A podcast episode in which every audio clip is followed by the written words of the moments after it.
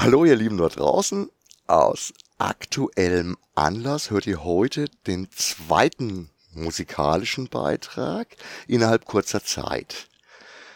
Unsere Blogleser haben es bereits mitbekommen, aber es ist mir natürlich eine Freude, heute auch noch ein Gespräch mit dem Urheber dieses fantastischen Stückes Musik zu führen. Hallo Simon Philipp. Hi Gerd und gleich vorneweg nicht Simon Philipp. Simon ist völlig in Ordnung. Es gibt nur eine Person, die mich Simon Philipp nennt, das ist meine Mama. Und dann, wenn sie. Und zwar, wenn sie streng ist. Genau, genau dann. genau dann. Und das ist nicht so bequem. Ich habe da diese lustige Erinnerung an meinen Englischlehrer, der immer Gerhard zu mir gesagt hat. Und ich so, nein, nein, nein, ich heiße Gerd. ja, mein Lieber, wie soll ich sagen? Wir sind hier eigentlich echt alle geplättet. Bärbel hatte gestern Pipi in den Augen, als ich ihr das Video gezeigt habe. Ja, wirklich. Und ich muss sagen, ich selber war von Anfang an auch echt da schon mächtig begeistert. Wirklich hübsches Stückchen geworden. Das Stück heißt Kind der Fantasie und es ist ein Liebeslied an fantastische Literatur. So kann man es mal umreißen. Erzähl doch einfach mal mit eigenen Worten, was dich bewogen hat, genau dieses Lied zu schreiben und zu performen und dann natürlich das Video bei uns im Laden zu drehen. Also grundsätzlich ist es so, dass das mit der Musik jetzt nichts ist, was man plant. Mhm. Also es ist nicht so, dass ich zu Hause gesessen war und habe mir den Kopf darüber zerbrochen, wie kann ich denn darüber ein Lied schreiben, sondern es ist immer eher so, dass ich halt nonstop schreibe, also immer und da natürlich ganz, ganz viele Themen bearbeite. Und die fantastische Literatur war mir schon immer sehr nah und ich hatte darauf schon immer Bock, aber es kam halt nichts um die Ecke, wo ich das Gefühl hatte, das ist der richtige Ansatz. Und in dem speziellen Fall ist es dann so gewesen, dass der Wunsch darüber was zu schreiben schon immer da war und dann irgendwann die Melodie um die Ecke kam und mit der Melodie kam dann das Lied.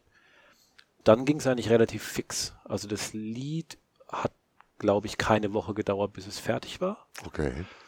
Und dann lag das so ein bisschen rum, weil ich es eigentlich mit dem Album für nächstes Jahr verbinden wollte. Und dann hatte ich aber Lust, dieses Jahr noch was zu machen. Und dann dachte ich mir, das ist das Lied, was ich vorziehe. Dann habe ich dich angerufen, weil ich mir dachte, wenn ich das Lied vorziehe, dann brauche ich das Video als Medium. Mhm. Und dann war die Idee natürlich ganz schnell da, das Video hier zu drehen. Und da hatte ich dann so ganz lose Vorstellungen davon. Ich wusste aber nicht, was, was, ob es euch auf den Keks geht, wenn ich hier mit der Kamera rumlaufe oder nicht. Ja, und das sind quasi diese drei Teile gewesen, dass ich zuerst einfach das Lied geschrieben habe und dann automatisch die Idee hatte, hier das Video zu machen. Ich meine, dass du einfach Fantasy-affin bist, das, das weiß ich natürlich schon sehr genau, mhm. schon sehr lange. Ich erinnere mich da an so eine ganz, ganz witzige Sache mit dem Herrn Abercrombie, den du ja in dem Lied auch verewigt hast. Ja. da gab es die witzige Anekdote, dass du die erste Trilogie, wie du fertig gelesen hast, mit dem Glock da und mit dem Logan, völlig entsetzt bei mir auf den Tisch geknallt hast und ja, den Scheiß will ich nicht mehr und hast es verkauft. Und nicht lange später hast du es dir einfach wieder ja, geholt. Also ja. das war für dich schon so ein ja. Schlüsselerlebnis auch mit dem Abercrombie, ne? ich kann es immer wieder nur so sagen. Ich liebe diese Trilogie. Ich liebe alles an dieser Trilogie aber es gibt etwas, ich spoilere es jetzt mal nicht, weil vielleicht gibt es ja den einen oder anderen, der es noch nicht gelesen hat.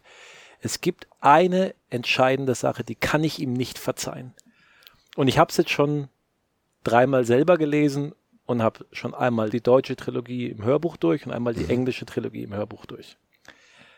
Egal in welcher Sprache, egal in welchem Medium, ich kann es ihm nicht verzeihen. und das ist das, dann logischerweise hat es was mit dem Ende des letzten ja, Buches klar. auch zu tun.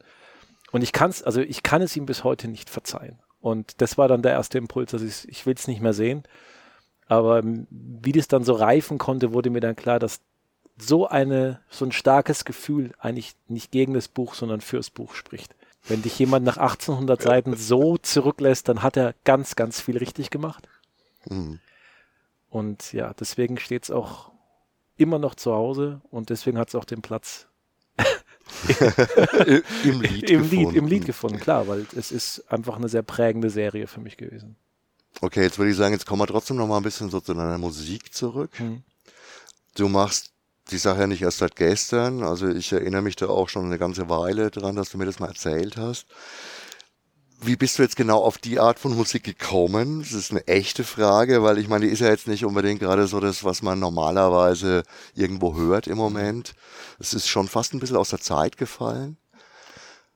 Warum genau so diese Liedermacher-Schiene? Also ganz genau einen Finger drauflegen kann ich nicht. Es ist jetzt nicht so, dass ich nur zu Hause sitze und Hannes Wader höre und an die alte Zeit denke. ähm, überhaupt nicht. Im Gegenteil. Also mein musikalischer Geschmack ist gar nicht nur im Liedermachertum, ich höre auch viel amerikanische, ganz normale Pop- und Rockmusik oder selbst auch eine ganz große Affinität zum Metal noch von früher. Ähm, es ist aber einfach so, ich habe sehr, sehr spät mit Musik angefangen und nicht aus einer traurigen Situation heraus, weil ich eigentlich mein ganzes Leben nur Fußballer war und dann auf Kreisliga Rotgrandplätzen Kreuzbänder verloren habe. und dann ist man halt eine sehr lange Zeit ja einfach weg vom Sport und dann kam irgendwann die Gitarre dazu. Geschrieben habe ich schon immer. Mhm. Und es war dann irgendwann so eine nette Ergänzung dazu. Ich kann es halt nur so sagen, wenn ich die Gitarre in der Hand habe und versuche Musik zu machen, dann ist das die Musik, die dabei rauskommt. Das ist einfach eine natürliche Geschichte. Und irgendwie ist daraus eine Symbiose gekommen und das ist am Ende immer das, was rauskommt ich mache diese Musik auch, weil ich sie mag und auch Liedermacher-Musik sehr gerne mag. Aber ich kann mich auch nicht so ganz dagegen wehren. Also wenn man jetzt zu mir sagen würde, Simon, schreib doch mal, keine Ahnung, einen Schlager oder schreib mal, äh, irgend, mach doch mal was Rockiges. Das fällt mir irrsinnig schwer, weil es sich für mich unnatürlich anfühlt. Mhm. Und dann bin ich halt einfach irgendwann mit meinem Schicksal, einfach auch, weil ich ja, weil ich mit, mein, mit dem Ergebnis auch total zufrieden bin, dann habe ich das einfach angenommen. Das ist meine Musik das ist das, was, wenn ich Musik mache, eben rauskommt. Jetzt bin ich halt einer der letzten Liedermacher. Das, dann ist es halt so. Dann bin ich vielleicht 40 Jahre zu spät dran. Also für mich ist es tatsächlich auch so ein bisschen Geschichte, also ein bisschen zurückliegen. Also ich habe früher wirklich auch echt viel Reinhard May, Bader, ja. Ludwig Hirsch und was ja. weiß ich gehört. Reinhard May kann ich wahrscheinlich heute noch bestimmt mindestens zehn Lieder komplett auswendig ja. singen willst du nicht hören, aber ich kann's. Mir war das schon auch immer sehr nah, aber es ist irgendwie im Lauf der Zeit einfach ein bisschen verloren gegangen. Und ich höre nach wie vor sehr viel Musik, mache mhm. auch ein bisschen Musik und so. Ich, ich mag Musik, ich liebe Musik. Aber die ganze Ecke, diese klassische Liedermacher-Ecke ist bei mir echt verloren gegangen irgendwie so. Also Ohne dass es negativ ist. Also es gibt es schon noch, aber es ist ganz stark ans Kabarett gebunden. Mhm. Also dieses Liedermacher Kabarett, also wenn man sich da so diese Auftritte auch von, in Kloster Banz anschaut, mhm. wenn dann ein Reinhard Grebe mit Klavierkabarett kommt oder ein Bodo Wartke, da merkt man dann schon, dass es noch da ist.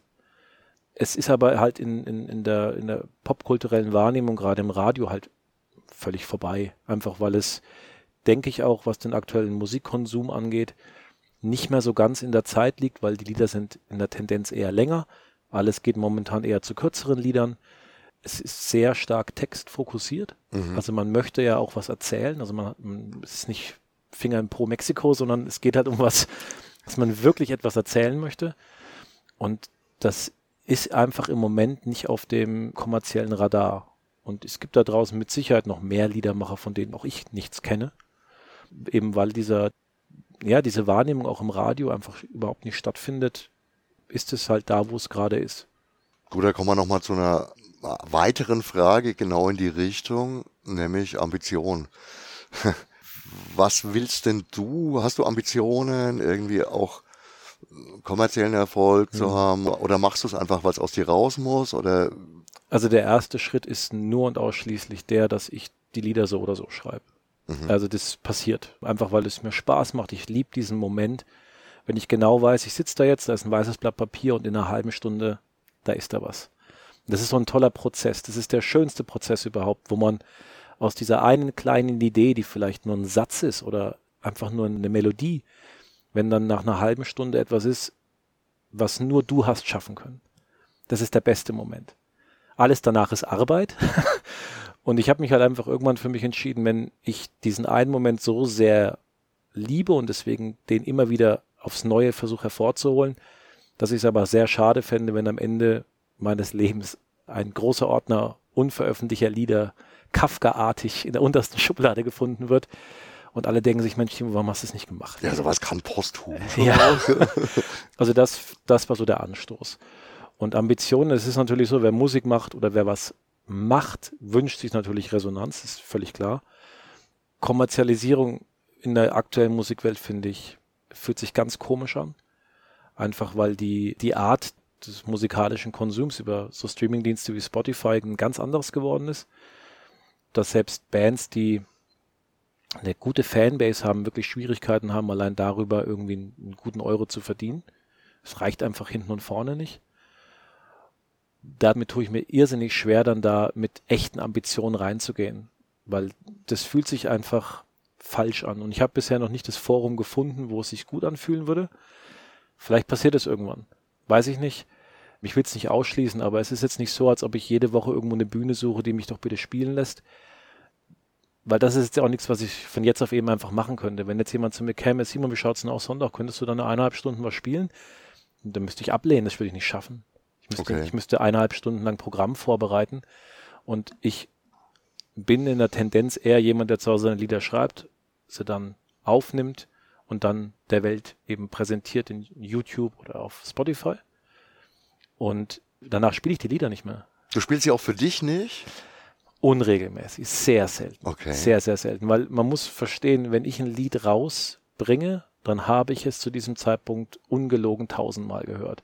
Und zwar nicht am Stück, aber der erste Entwurf. Dann spielt man es 20 Mal und stellt fest, die Stelle hakelt, die Stelle hakelt. Dann schreibt man es um. Dann nimmt man das erste Mal auf. Aha.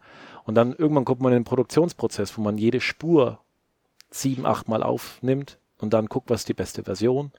Dann nimmt man sechs, sieben, acht, neun, zehn Mal seinen Gesang auf und guckt sich an, was ist da, wo kann ich hier schneiden, wo kann, weil man will ja ein gutes Studioprodukt haben.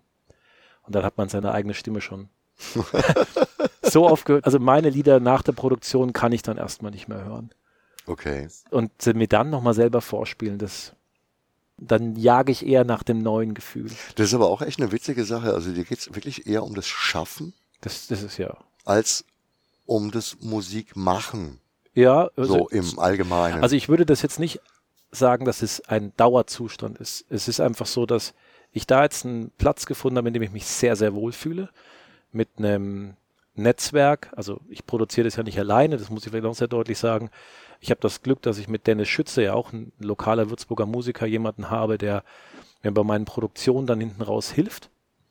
Einfach weil ich, ich bin, ich kann Gitarre spielen, ich kann ein bisschen singen und ich habe, ich kann Lieder schreiben aber alles, was ein Tasteninstrument ist, ist vorbei. Und manchmal braucht man halt ein Klavier oder vielleicht noch was anderes oder ein gutes Schlagzeug. Und da kommt immer Dennis ins Spiel und ist dann mein Sparringspartner. Sonst würde die Musik auch nicht so in der Qualität rauskommen. Ja, wenn man deine Musik anhört, dann ist die Instrumentierung öfters mal größer als einfach nur genau, Gitarre. Ne? Genau. Ja, klar. Und das Blues habe ich auch schon gehört. ja, äh, äh, Mundharmonika spiele ich auch immer selber. Das okay. ist das Einzigste, was ich dann noch dazu addieren kann. Und in dem Spot fühle ich mich halt irrsinnig wohl. Mhm. Und Auftritte ist etwas, wofür es im Moment einfach, es gibt keine, keinen Anlass, keine Bühne. Und es fühlt sich auch für mich im Moment mit dem, was ich so sehe, nicht gut an. Also, keine Ahnung, einem Würzburger Straßenmusikfest zu spielen, das würde wahrscheinlich, wenn ich mich anmelde, theoretisch sogar gehen. Aber ich glaube nicht, dass das gut für mich, also dass ich jetzt sagen würde, wow, das ist so ein Erlebnis, das brauche ich jetzt unbedingt. Mhm. Und an anderer Stelle habe ich noch nie irgendwas gefunden, wo ich gesagt hätte, das wäre es jetzt für mich. Vielleicht kommt es irgendwann und dann werde ich es mit der gleichen Leidenschaft versuchen zu erfüllen wie das, was ich gerade mache. Aber der Ist-Zustand ist der, also das Lieder machen, genau in dem Satz, Lieder machen, mhm. das ist, das ist meine Leidenschaft. Das Beste überhaupt in der ganzen Geschichte. Das ist ein schönes Schlusswort, muss ich sagen. Das ist echt, echt sehr nett. Euch da draußen kann ich einfach auch nur sagen, Hört euch die Musik von Simon mal an. Also ich verlinke das selbstverständlich auch wie immer bei uns auf der Seite.